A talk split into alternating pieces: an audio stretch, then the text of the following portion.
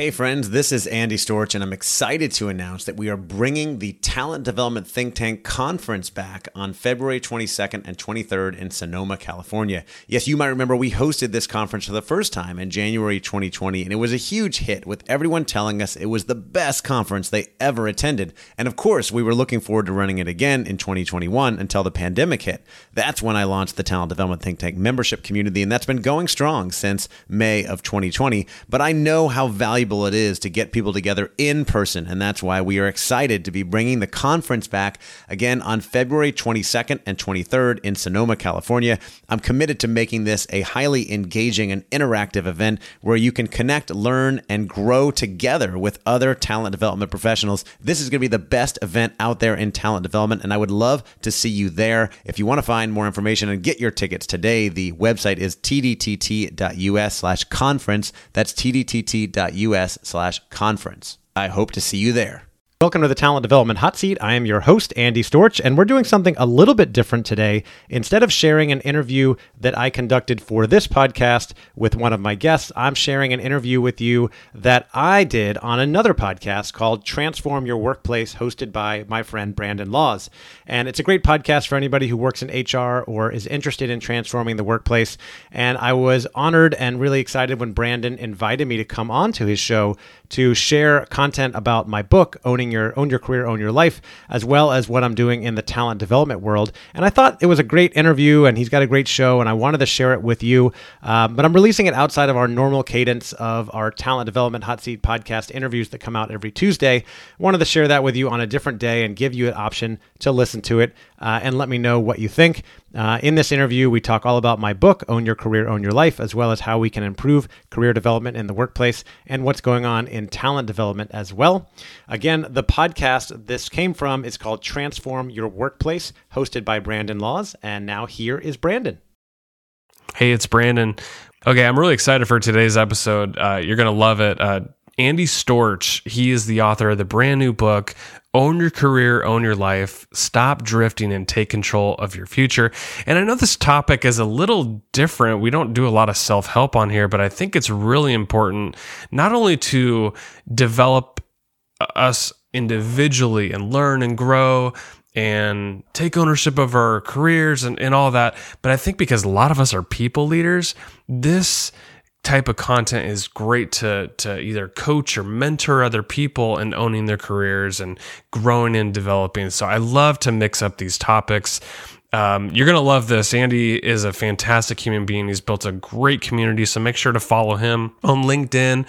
Follow him on Instagram. He's got a great uh, following there.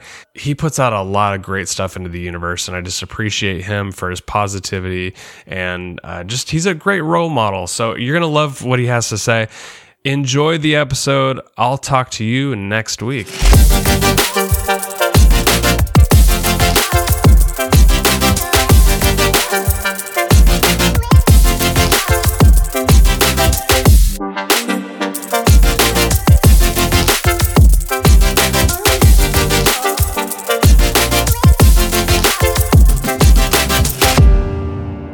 Andy, it is a pleasure to have you on the podcast. Thanks for coming on, man. Brandon, thank you so much for having me. I'm so excited. I feel like this has been a long time coming since you and I first connected, and I cannot wait to uh, have this conversation with you. Yeah, when we first connected, you were in the middle of writing your book, and now you're done. So, your book is Own Your Career, Own Your Life, Stop Drifting, and Take Control of Your Future. And one of the first things that stuck out to me when, in reading your book was that you wanted to be a professional baseball player. That was your dream growing up. Where'd that come from? That's right. Yeah. I mean, you know, just grew up being really big into sports, uh, baseball and college football, especially. And um, I just watched baseball every day. I grew up in Orlando, Florida. And of course, we didn't have any baseball teams down here back then. So I was a big Cubs fan because the Cubs and the Braves were on TV every day. The Cubs were on WGN, the Superstation, and uh, the Braves were on TBS. And of course, you grew up a Braves fan, right? Grew up a Braves fan and also wanted to be a professional baseball player. So that's why that that segment in your book just stuck out to me. And I thought it really set the stage for two, like owning your career, owning your life, because I think you even said your dream was kind of cut short when you realized eh, I'm not going to work very hard. I was just going through the motions. You were just doing the bare minimum, I think, right? Yeah, exactly. I mean, we many people have we we have dreams and things that we may want to achieve or may want to be. And and uh, you know by the way spoiler alert uh, you and i are neither of us are professional baseball players right now. No. Uh, not even close. And uh, i think i even mentioned in the book that like it's never too late to chase down your dreams with some exceptions. I'm 40 years old. There's pretty much zero chance that i will be a professional baseball player. And i'm 35 yeah. and 510 and i don't think many 510 pitchers are making it to the big leagues. But going back to little league baseball when that was my dream i was you know i was practicing when the coach said to practice. I was going to the games but i really wasn't that good and if I truly wanted, truly desired that dream, that goal, I would have put more of a plan in place and, you know, gone to my parents, gone to the coach and said, Hey, what do I need to improve? This is my goal. How do I get there? But that never really happened. And I ended up quitting, I think at the age of 15 when I got to high school. And, you know, there's no nothing wrong with that, right? A lot of kids go through that the same way, but I thought that that would be a good way to kind of symbolize how we often approach things in life and the people that we admire that go out and achieve their goals usually are taking risks and they're putting more thought into their goals and their plans and taking consistent action to go out and achieve those things. Yeah. Well, you wrote that uh, a lot of employees when they're search they're searching for new jobs, but they're not even giving their current employer or career a fair shot before they just try to move on. So maybe elaborate on that point. What could they do instead? Yeah, I mean, Brendan, you've worked a lot in HR. A lot of your audience worked in HR. They've probably seen this over and over again. And um, I work a lot in the talent development space, and I've had this conversation with so many L and D leaders who say, you know, especially for early career professionals, the attrition rate is so high at the two to three year mark because people get into a job and then they get a little bit bored or they get a little bit frustrated, and instead of having that conversation with their manager or taking the initiative to go and figure out what would make this job more challenging or exciting or what other opportunities are inside my company. They just think, well, I'm unhappy, so I'm going to make a change, right? And it's so easy now to go out and look for other jobs on LinkedIn and social media and other ways that people are quick to jump. And then I think they're just starting the, you know, the cycle all over again. And then what are they going to do a couple years later? I want employees to really think about that and ask the right questions. Why are you maybe unhappy or bored or um, what is missing? And sometimes for people it could just be the commute it could be their manager it could be they just want more challenge they want more opportunities more learning opportunities. Um, they want to just try you know spend their time a little bit differently at work. And it could be as simple as having that conversation or maybe even networking and looking for different opportunities inside their organization. A lot of people just aren't taking the initiative to do that yeah, and that brings us to this this whole point of owning your career, right? For one, what does owning your career really mean in your mind? And what what should people be doing? The idea, and, and I have been working in corporate consulting for nearly a decade, and I've worked with executives and managers um, from different companies, industries all over the world. Uh, it's really been a, a privilege, and it's been so fun. And I've noticed just a lot of people really drifting in their careers. They're operating in reaction mode, um, waiting for their boss, their manager, or colleagues, someone else to tell them what to do, maybe even their parents to tell them what to do or what their next move should be, right? Um, you know those people. And uh, I want people to take more ownership. And taking ownership means taking full responsibility, it means taking initiative, it means treating your career like it's your business. And so you're not waiting for other people. And when things happen, you're not saying, oh, well, I can't do this or I can't do that because of this or other, taking full responsibility and saying, okay, I'm responsible for my career. Nobody cares more about my career than I do.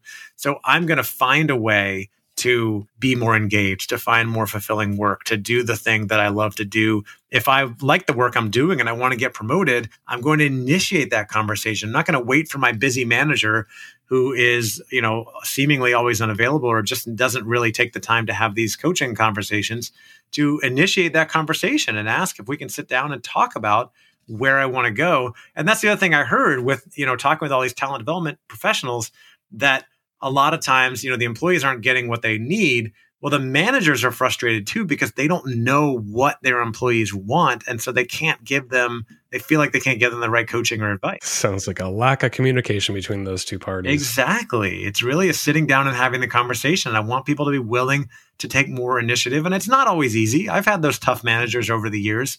Um, and sometimes I brought up the conversation and said, I'd like to do something different. And I got shot down. But at least I had that conversation. I tried And then when I saw that it wasn't going to work out, then I moved on and went found another job.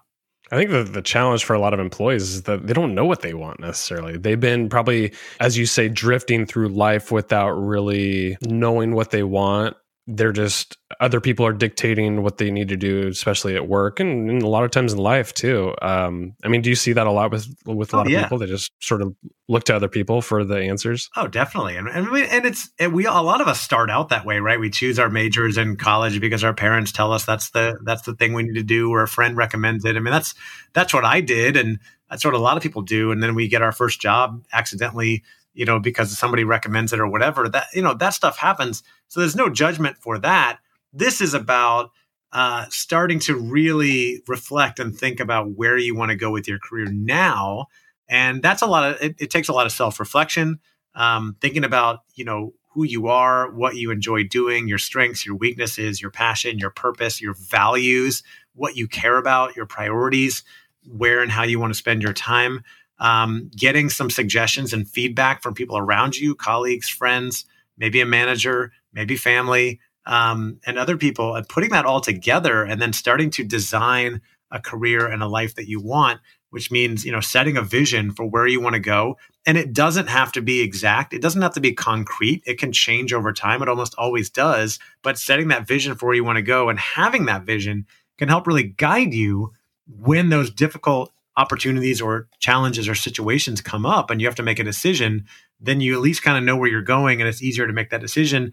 And then it's things like connecting to your purpose, understanding your values, um, making a plan, setting goals, and then taking action on those goals and just making progress and moving in a certain direction with intention, I think sets people apart from most of the rest. Yeah, I think that's the key word is intention. Mm-hmm there's a this work is intentional and i think it's why a lot of people don't do it it's hard work to map out your goals and understand what your purpose is and i think this is why a lot of people don't do it but the the alternative is this and this punched me right in the stomach so you shared a little uh, quote from a book top five regrets of the mm. dying the number one regret that you wrote in the book was that people say you know, I don't know if they're dying or about to die or they're just at the end of their life. Um, and they say, I wish I had the courage to live a life true to myself, not the life others expected mm, of me. Hmm.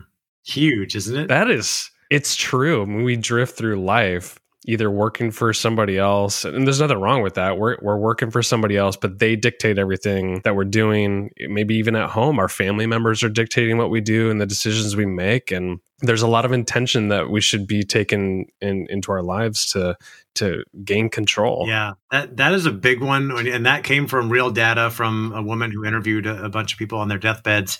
Um, the other quote that that always gives me chills i think i put in there too that i first heard from my friend Dominick Quartuccio he said that the definition of hell is reaching the end of your life and meeting the man or the woman that you could have become oh. if you had fulfilled your true potential, if you had gone for it, right, and, and tried to do the things that you wanted to do. Um, wow. That one always gets me too. And it, that that gave me right? chills. It's, it's it's it's interesting, and I think about that every time I'm thinking about taking a chance or or trying something new. And it, these don't have to be big things. It's just about yeah. living life true to yourself. And that also might be, by the way, not even necessarily making big changes to the things you're doing in your career. It could just be a simple mindset shift from the victim mindset of, I'm waiting for people to tell me what to do. I can't make any changes. I have to go to this job to one of ownership, which is I'm choosing to do this and here's why. Right? I'm choosing to go to this job because it pays me enough money to provide for my family. And what i really care about is you know being able to have a nice house and a car and, and whatever it may be. But you know i think people people have more freedom than they give themselves credit for. And so many people think like i have to do this i have to do that. I you know i always ask people like people tell me like oh i've got this long commute well this is the old days before covid. I've got this long commute i hate or i have no time to do this or that and i'll be like why? Like why why do you have to go to that job? Well, it's my job. But you don't have to, right? Nobody's making you go there. There's a reason why you show up every day. It's either because you like it or the money's better than anywhere else or you're just afraid to go try to do something else. And just be honest about your situation and why you're doing certain things. And then that can help guide you to am I good with this or do I want to make some changes? And if so, why? Mm-hmm. Yeah, that, that point you just made about like the guide. I think like when you have values that are core to your your being or, or a documented purpose, I think it makes it a lot easier to make decisions, take action, align your entire work and personal life around those things. In your experience in talking with people, do people have documented purposes or value statements? Uh, most people don't, and that's okay. It's hard. It's hard to do. Um, it's hard. I, have done the work, and um, I've been in a couple of workshops. I remember once I was at a conference, and someone was giving a presentation on purpose, and and then they said, "Does anybody here have a purpose they've written down?" And I looked around the room, and I did, and I was like, uh, "Could I?" You did speak up. Oh no! Way. So I did, and everyone was like, "Wow, this guy has a purpose. That's amazing." Um, we and we might all have something deep down that we don't know, but I think it's I think it's it's useful to do the work. The values exercise is really cool you know, and I've done this a few times, and um, there's lots of these out there on the internet. You can go out and Google it and, and find one. Um, the interesting thing you you find out when you do values exercise is what you what you truly care about and what you prioritize over other things, right? So yeah, we all care about uh, you know, let's say we all care about making money and we care about family, um, but which one's more important at the end of the day, right? Or the classic example I think I gave in the book uh, is socializing and health and fitness, right? Yeah, both of those things are important. But when you get to the end of the workday and you're planning on going to the gym and your friends invite you to happy hour, what do you choose? And there's no wrong answer, but that actually informs what is more important to you. And when you know what's more important to you, you can be honest about that and it helps guide the decisions you make and even the you know the career that you choose. In, going to some gyms, I will say I think some people align fitness and social hour around the same yeah. thing. I can't stand when people are just mingling around machines. It drives me crazy. I go to the YMCA, which is such a community and uh, there's like it's it's cool though because you see people like their 80s that aren't even hardly working out anymore, but they just oh, yeah. they're just there every day talking to each other. It's great. It is the best.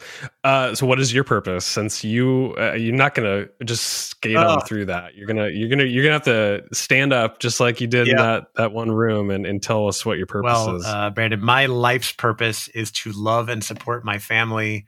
To um, well, you don't have to have it like memorized verbatim. But my purpose is to love and support my family, to continue to learn and grow on a regular basis, to inspire um, thousands of people to live life more intentionally and to add value to the world. And what's interesting about that is you're doing that. And I, I mean, I know you well enough from afar and in conversations I've had with you, you are doing that. And it comes through in everything that you do your podcast, your book, your workshops, your um, Instagram. Like I follow you religiously on Instagram, yeah. and I mean, you get a lot of inspirational stuff there. But like you're living that life, and it is like having a purpose statement like that is a realignment, whether it's for you or just for other people too, to see like, wow, this guy. He's got his purpose and he's living it the way he intended. Yeah, thank you. I think it's important and I appreciate that. Um, and I try to be really authentic to that, including what I show off on social media. Uh, and I appreciate that. I follow you on Instagram as well, uh, and I see some of your family life. Um, but I also I'm big on you know in the in the own your life section of the book, I talk about some added things that can help you achieve your goals, and I talk about using affirmations. And I recite my purpose every single morning, seven days a week, and it reminds me of what it is. And usually, when I recite my purpose and my mission um, my mission, by the way, is to fulfill my true potential and inspire others to do the same. Um, when I cite my purpose and my mission and my goals, it reminds me every time of what those things are. And sometimes things stick out where I'm like, oh, I haven't been doing that. Or, you know, I haven't been living that way. Or I haven't been, you know, making progress towards this goal, whatever it may be. So maybe I need to take some action on that. Um, and it's you know whether you recite them as affirmations or write them down daily or weekly. Uh, you know, it's one thing to put down goals, but we've got to be able to check in with them on a regular basis to see, you know, am I living that? One of the reasons I got this book done was because I put down January 1st and I'm going to write and publish a book in 2020. And I recited it every day while I was working on it. And, you know, I got to October and I was like, okay, man, we got to get this book done. We I said I was going to publish it this year, and so um, we published it on November 16th, and I'm happy to say that I achieved that goal. It got a little rushed at the end, probably because I wanted to do that, but um, the, but the plan came together nicely, and I was you know, glad and I feel good that I got that done. Yeah, it's amazing what you can do when you have you keep your goals in front of you. Like you got it done and your launch has been outstanding. Like I just kind of been watching it like the communication you've had, the amount of reviews you're getting and I mean, that's that's a really good book launch for. I mean, I imagine you self-published it in a way, or an amateur self-publishing, right? No, it's it's a hell of a job. I mean, I I see a lot of authors maybe get five to ten reviews at launch date on Amazon, and you have like ninety the last time I yeah. saw. Well, it, it incredible. I, I practiced what I preach in the book. So when in the book I talk about in the middle section preparing for the future and setting yourself up for success to achieve any goals that you want to achieve um, you've got to invest in learning, in continuous learning, in educating yourself on the things that you want to get to. So that could be reading books, listening to podcasts like this one, um, taking online courses, going to formal education. Uh, so when I went to publish the book, I went and took a course from a woman who has published over 50 books and learned everything I could about how to successfully publish a book, right? And then in the book, I also talk about once you do the learning, the importance of building a network and building a personal brand to help set yourself up for success. I've been working on those things for the last, you know, 15 years really, and they have helped me uh, with this launch. You know, having that big network, having friends everywhere who were excited to support me because I've been supporting them, giving to them as much as possible over the last decade or more um, it was really cool to see people, you know, jumping up to say, "Oh yeah, I'd love to support you," and buying the book and and read, leaving reviews and posting about it on social media. It's been awesome. It's really been. Yeah. I'm just I'm so grateful for it. I almost like don't want to talk about it because I don't like want to seem like I'm bragging, but it I'm putting it into practice, and no, I want yeah, people to yeah. see that the the value of building a network and giving to others is so powerful um, in helping you achieve your own goals, whatever you're trying to do. I so agree with that. Uh, there's a quote in your book, not from you, but from somebody else. Uh, Everyone has a plan until they get punched in the mouth. That's right. Who's that quote from? So that quote is from uh, championship boxer Mike Tyson, and uh, controversial championship boxer Mike Tyson. Right. What does that quote mean to you in, in context of this book? Well, I love that quote. And by the way, I'm in, I love the quote. I'm not necessarily endorsing the man. I put that quote once on LinkedIn and someone reached out to me and they're like, hey, you know, you shouldn't quote Mike Tyson because he. Like he bit somebody's ear off. Come on. Well, yeah, he was also uh, accused of rape and many other things. So, yes. Um, not endorsing the man, but endorsing. But the quote I love because we can spend all this time um, making a plan and creating a vision, which I do talk about in the beginning of the book. But things are always going to change, right? Stuff is going to come up. Your company is going to change strategies. Your boss is going to leave. You're going to get laid off. Um, a new opportunity is going to come along. Maybe a global pandemic is going to hit and completely shut industries down and change everything that we know about the working world, like it did in 2020. Like you just can't predict everything that's coming. Uh, so you've got to be thinking about the future and doing the things that are going to help set you up for success and be willing and ready to pivot when things do come your way because it's not ever going to go perfectly. Yeah, and I think that's why you're a huge proponent of continuous learning. Mm. And I think that the learning, the education, the ongoing, it will help you adapt to when plans go awry, a health crisis comes in into our lap and we have to shift what we're doing. You're a huge proponent of it what have you done to make sure that you're always making time for continuous learning? Yeah so uh, for me it's it's definitely been really important and everybody does this in different ways. Um, for me i'm a big reader of books. I, I, love reading so i make time every morning as part of my morning routine um, usually reading for 15 20 minutes in the morning as well as making time for writing and reflection as well. I listen to a lot of podcasts. I host podcasts. Hosting podcasts by the way as I'm sure you can attest to, oh, yeah. uh, allows for a ton of learning because I get to interview so many people and talk to so many people, whether I'm hosting or going on other podcasts, and learn from them. Um, I also spend time on LinkedIn every day, you know, following experts and gurus and seeing what they're posting and talking about and learning from those people. Um, there's a lot of different little ways. And then, of course, like I said, if I'm doing something big, I'm going to take a course and learn what I can. So the book I took a course um, from Honorée Corder, who's published a ton of books. Um, in September, I hosted a virtual summit, a talent development virtual summit. And before I put that together, I you know tracked down the guy, this guy named Mark Wade, who's hosted I don't know hundreds of virtual summits and created software for it and everything. And I bought his course and I took his three day live. Uh, we did like a seven day challenge thing and then a three day virtual workshop I went through with him, learned everything I could about virtual summits. And then my assistant and I put it together. And, you know, by all accounts, it was pretty successful. We had nearly 2,000 people register. We had, I think, what, 30 speakers over five days, 32 speakers over five days. And um, it was a lot of fun. And it went really well because we had invested in that learning in that time to learn as much as we could before we went out there and did it. Now that's really fascinating to me because I think there's a couple points that you're making throughout your book that like that that moment right there like dovetailed into a couple different sections. So continuous learning, you did a crash course on on virtual events like that but also just the network. How would you have even known where to go without you know having maybe interviewed somebody on the podcast or being aware or being connected to somebody who's connected to somebody? Like you laid all that groundwork yeah. down to be successful in this moment right? Yeah very true. And you know that reminds me of another thing that i do to invest in continuous learning is which is um, i'm always in mastermind groups. So usually groups hosted by a coach who have other uh, like-minded individuals where we meet on a regular basis and um, have similar goals to grow a business or improve our life, whatever it may be. And that allows me to grow my network and I get exposure to more people, more things. You get recommendations for more stuff. So getting to Mark Wade, uh, who hosted the virtual summit, you know, has the virtual summit platform. I heard about him from my friend Mike Kim, who uh, has a podcast on personal brands. I follow him and have become good friends with him through other friends. He recommended it. And then I heard other people had used it and recommended him. And so that was good enough for me. I started following him and checking it out and, you know, bought into the first course and the next course. Um, you know, same with the the book publishing. Um, Honorée Corder is the woman who runs the course. I first heard about her because she has partnered with Hal Elrod on the Miracle Morning series. I heard her on a podcast years ago talking about how everybody needs to write a book. And I thought one day I'm going to write a book and I'm going to hire her, you know, to help me get it done. And when I finally had the idea a year ago uh, in November 2019, I reached out to her and said, "Here's my idea. What do you think?" And she said, "That sounds sounds like a good idea.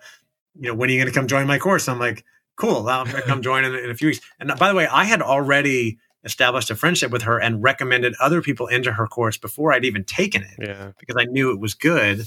So I just knew that's where I needed to go. And I'm always trying to figure out, okay, what's the next thing? How much can I, you know, how can I learn? And how can I learn from people who have done it before, right? Right. You know, when I five years ago, I probably I don't know if I knew any authors. You know, today I'm very lucky to have a network full of so many authors, friends who have written books, and I can call any of them and ask them questions, and I do. You know, how did you do this with your book? How did you get this part done? Uh, you know, as small as like, how did you get this on Amazon and get it approved or whatever it is, and that has helped me through the process having that network. Yeah. You, a little bit ago, you mentioned personal brand, and you get a section in your book about this. I'm a huge proponent of a personal brand. I know you are too. Mm. I think for most people, though, when they think about a personal brand, they're like, ah, it's for sales and marketing people or entrepreneurs or famous people. I call BS on that completely. I know you do too, but give me the argument for why everybody should be focused on a personal brand at some level. Yeah, I know you definitely get this because I see you out there building yours, Brandon. Um, the argument is this that whether you want to think about it or not, you already have a personal brand because a personal brand is simply your reputation in the marketplace.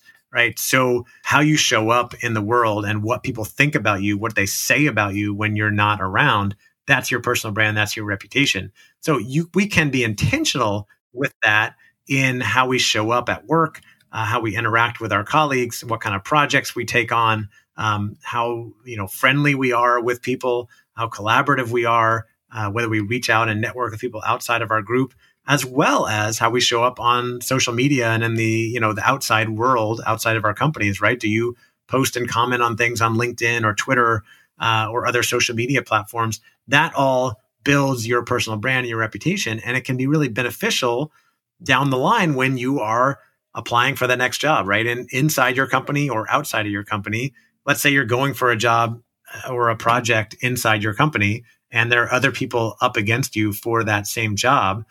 If you have a reputation as someone who is eager, hardworking, fun to work with, collaborative, you know, versus another person who may be more experienced than you, but they're kind of grouchy and hard to get along with, uh, you're going to have a better chance of getting that job, right? And as we move into more of, I think, a project based, you know, gig type economy down the line, that's going to become more and more important as people are vying for different projects.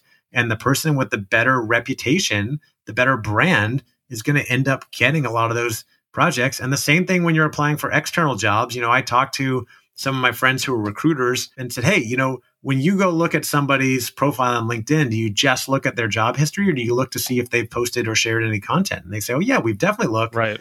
to see what they've shared. That's that's essentially thought leadership, right? If you've been sharing articles or things related to HR or whatever it is, whatever, you know, function or industry you work in, that shows that you have some expertise, some thought leadership, or at least a desire to continuously learn and grow and get better and I think that can be an X factor for you when you go to apply for that next job. Yeah, like even for people who are looking to make that leap from like maybe a manager level to like a leader inside the company, like the personal brand reinforces all that. Like if they're posting inspirational stuff, they're uh, saying something that's different they're supportive of other people and they're doing all, all, that publicly and in their own way on social media or networking events things like that. It reinforces that decision for leaders to say you know what? They they belong in a leadership position. They're going to be a great leader for this company because we've seen them do it time and time again right? Yeah absolutely. And you know showcasing how you may show up as a leader you know what you believe when it comes to leadership or that you've been learning a lot about leadership. You know you're sharing articles or things you've been reading about leadership and what it means to be a good leader. And and i think that starts with how you show up even as an individual contributor because for me and i've run a lot of leadership development workshops as well and um, i've got a whole other book in my head by the way about leadership that i want to publish. In fact i i wrote the outline down before i published this book and and i had to stop myself. I'm like no no no you're not going to get started on another book before you publish this one. Um, yeah. But I think at its core, leaders enable people around them to get their jobs done or do their jobs better, right? So for a manager, it's your job to help your people get their jobs done and help the company, um, you know, execute on its strategy, its goals. And even if you're an individual contributor, if you are enabling people around you to get their jobs done, if you're helping them, then you are being a great leader. And if you start doing that as an IC or a frontline manager, you start to build that reputation of someone who makes everyone around them better. And who doesn't want to work with someone like that? Yeah. I want to get your reaction to something. If I or somebody in inside of a company or in your personal life, they say, I don't have time for fill in the blank, uh, going to the gym, reading books. What's your reaction to that? Oh man, you know this is like such a pet peeve for me. I'm going to get on my high horse uh, for a second here. Yeah, a lot of people say that all the time, right? That I don't have time to do uh, to work on that project. I don't have time to do that extra work. I don't have time to go to the gym. Is such a common one. I want people to be honest about how and where they're spending their time, right? Do you really not have time or are you prioritizing other things? Because we talked about earlier, people have a lot more freedom than they think or they give themselves credit for you get to choose how you spend your time, right? So how much you work, um, how much time you spend with your family, how much time you spend watching TV. And a lot of people spend way more time than they think watching TV, playing video games, scrolling through social media on their phone, right? And there's nothing wrong with that.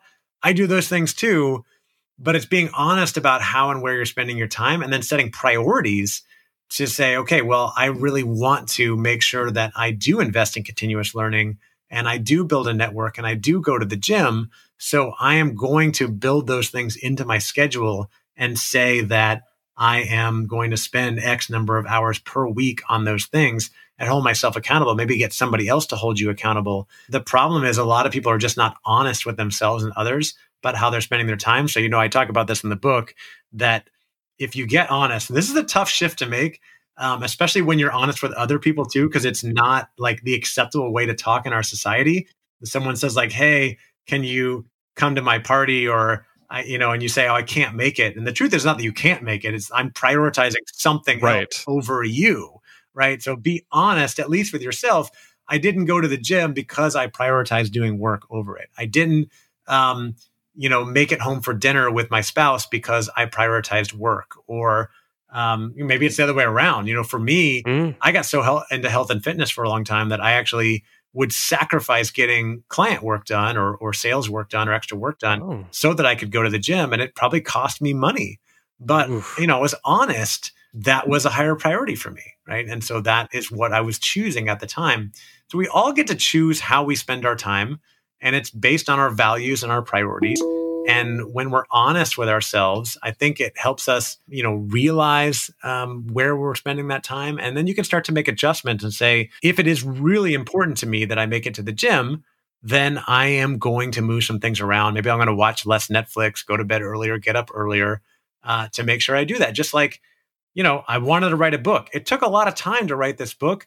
I already was running a business, two podcasts, had a family. So, where, you know, how do I make that happen? I prioritize it and I set a goal and a habit to write every single morning. And so I wrote every morning between 6 and 7 a.m. before the kids were up. And I got it done that way. Um, otherwise, you know, things just don't get done. Yeah, but to a lot of people, you're probably an overnight success, right? Oh my god! They didn't see all the they didn't see all the work that you were putting in. You prioritized that over leisurely stuff that most people do. Yeah, that's true. I mean, I really haven't. Well, other than um, uh, recently, I watched The Queen's Gambit on. That's a great show. By that's a great show, right? While I was, I like I like chess too. So that, oh, I do. I do as well. I grew up playing chess. Um, but I really don't watch any TV. It's only because I had surgery recently and I was recovering, and, and my wife's always trying to get me to watch something with her to relax a little bit. And I was like, oh, I heard about this Queen's Gambit show. Let's watch that. So we we went through it. But otherwise, I don't watch much TV, and and not and I'm not saying that I'm better than anybody else or that's better than anyone else because I probably my relationship with my wife would be better if I would sit down on the couch and watch some TV with her sometimes. And again, that's a everything is a trade off in life, whether we are working working out, spending time with family, doing hobbies, watching TV. Um, we just have to be honest about how we're spending our time. Yep. I got two more quick things for you, and then I'll let you go because I know you, you got to run. Um, in your chapter about comparison, I thought this is like really relevant to the times right now because I think often we compare ourselves to other people. Social media is giving us that that thing where we can compare ourselves to how other people are doing. And I love what you said about success is not a zero sum game. There is an abundance of success available. So, share what you mean by that statement and why it's so important for owning our life and career. Yeah. Um, I wrote a chapter on comparison because I know so many people struggle with this because I have struggled with this a lot. Um, you know, comparison has been around for generations. It's not just social media's fault, right? We've always been able to look at our neighbors and see they have a nicer car or a nicer house, or it seems like their marriage is better or their kids are better behaved or whatever. We've always been comparing ourselves. But social media heightens that, right? Because we see when people are getting the promotion or on a trip or doing fun things and we're like ah oh, man they're always doing fun stuff and especially the trips during like the health crisis when everybody's like I stuck know. in their house i'm like god dang it. How can like you be so brazen? And I'm here being safe, right? And with you know your own value. Um, yeah, so we there, it's definitely heightened by and one thing I always remind people is that you, you can't compare your whole life to someone else's highlight reel and social media is the highlight reel like you see the great pictures from the trip you don't see the fights that they were having right over where to go and and this and that but the success thing is interesting too because we're you know a lot of us are competitive we're trying to achieve things we see people um, achieving stuff. And, you know, I see people almost actively rooting against others because of that comparison thing. We've got to remember, like you said, Brandon, that success is unlimited. There is an abundant amount of success and money in the world. It's not going to run out. And when someone else is successful, it doesn't really take anything away from you, with few exceptions, right? If you are going for a job at your at a company and you're you are competing against three other people and one of them gets it, you don't, then yes, there's a direct you know competition there. But for most of the time, we're not actually competing with anybody. We're all in our own journey. And Brandon, if you um, find more success with your job or let's say your podcast takes off right and has way more downloads than mine that's not taking anything away from me or from mine, right? No. Um, in fact, it might create more opportunities. And yeah, there's a bigger market for you available. There's a bigger market, right? And that tells okay, a lot of people are listening to HR podcasts, so there's an opportunity to to market in the HR space, but also there's an opportunity for me to learn from you. So that's why I talk about when you find people that are really successful, instead of getting angry about it, choose to be inspired. You know, Brandon's achieving these great things with his podcast in the HR space I wonder what I can learn from him. You know, can I build a relationship and and even you know get him as a mentor or something like that so I can improve. And there are so many people out there doing great things that you may want to do, and instead of looking at them with disdain and be like, oh, I can never be like them, or they're oh they're an overnight success or whatever. Reach out, build a relationship, and see what you can learn from them, and they may be able to help you Um, besides, you never know what else is going on. They may need help with some things too. Okay, put a bow on this for us. So in in challenging times like like right now, what's one way, or maybe a couple ways that somebody can own their career or life like something from your book or something that you just think about a lot they're like man people would just do this one thing they would just absolutely take control. What is that? Um, the biggest thing is making that shift from a victim mindset to an ownership mindset from a fixed mindset to a growth mindset um, which is one that you know i take take full responsibility for everything in life um, everything life in life happens for me instead of to me. Um, everything is an opportunity. Um, all challenges become opportunities right? Um, because you're you cannot control everything that happens in life, but you can control your actions, how you react to things, your outlook, um, your mindset on stuff, and that is what's going to determine your happiness and your fulfillment in life. And there will be challenges that come up, right? COVID completely destroyed my business. So at the beginning of the pandemic, my whole business was selling and running in person uh, learning and development workshops. I was running leadership development workshops. I was flying all around the country, and you know, COVID shut all of that down. I had to change everything, and um, but it allowed me to pivot and do different things, and also be home with my family every night. And I'll leave you with you know one more tip. This is from my book. That when challenging situations come up, I often recommend people ask three simple questions. Number one, what's great about this because there are almost always silver linings with every challenge that come our way. I've always loved asking people throughout the pandemic, you know, what are the silver linings? And oftentimes it's I've had more time for gardening or fitness or family um, that have been great. Uh, number two question is, what can I learn from this? So there's a lesson in almost everything, especially when we have a failure or mistake. What can we learn to improve for next time? And number three is, what does this make possible? Because sometimes these challenges come up. Maybe you've been laid off or furloughed, or your job has changed, your company has taken your budget away, and it stinks. It's hard in the moment. But what does that make possible? Maybe there was something you were unhappy about with it in the past, and this creates a new opportunity for you to finally pursue that passion or that other career that you were thinking about. Um, or maybe it allows you to try something that you wouldn't have done before if things had stayed the same. Um, you know, you think about it, so many great things have happened in life because of something that seemed bad in the moment that then led to that great thing. And i've just i've got tons of examples from my own life and i know other people do as well. So think about your mindset how you're approaching things in life. Are you taking responsibility and ownership for everything that goes on? Are you taking the initiative? Are you seeing things as opportunities and choosing to believe that everything in life happens for you? And are you willing and able to turn those challenges that come up into opportunities? Andy Storch, your book is Own Your Career, Own Your Life, Stop Drifting and Take Control of Your Future. Man, it has been a pleasure to have you on this show. Um, where can people learn more about you, what you're up to, or anything that you want to point them to that would be, be helpful in their journey?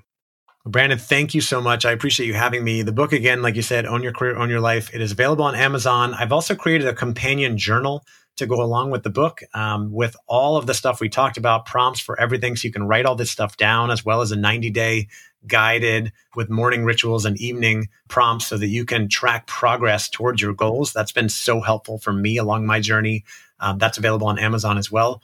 Um, I'm active on social media, LinkedIn and Instagram, of course, like we talked about. I've got a couple podcasts, and I also have a free report for your listeners if they're interested of the top five most common career mistakes that people make um, I have asked this of tons of people. I've surveyed my network and uh, heard from so many people about the biggest career mistakes they made. And I put it into a report of the top five. And you can go get that at ownyourcareer, slash mistakes.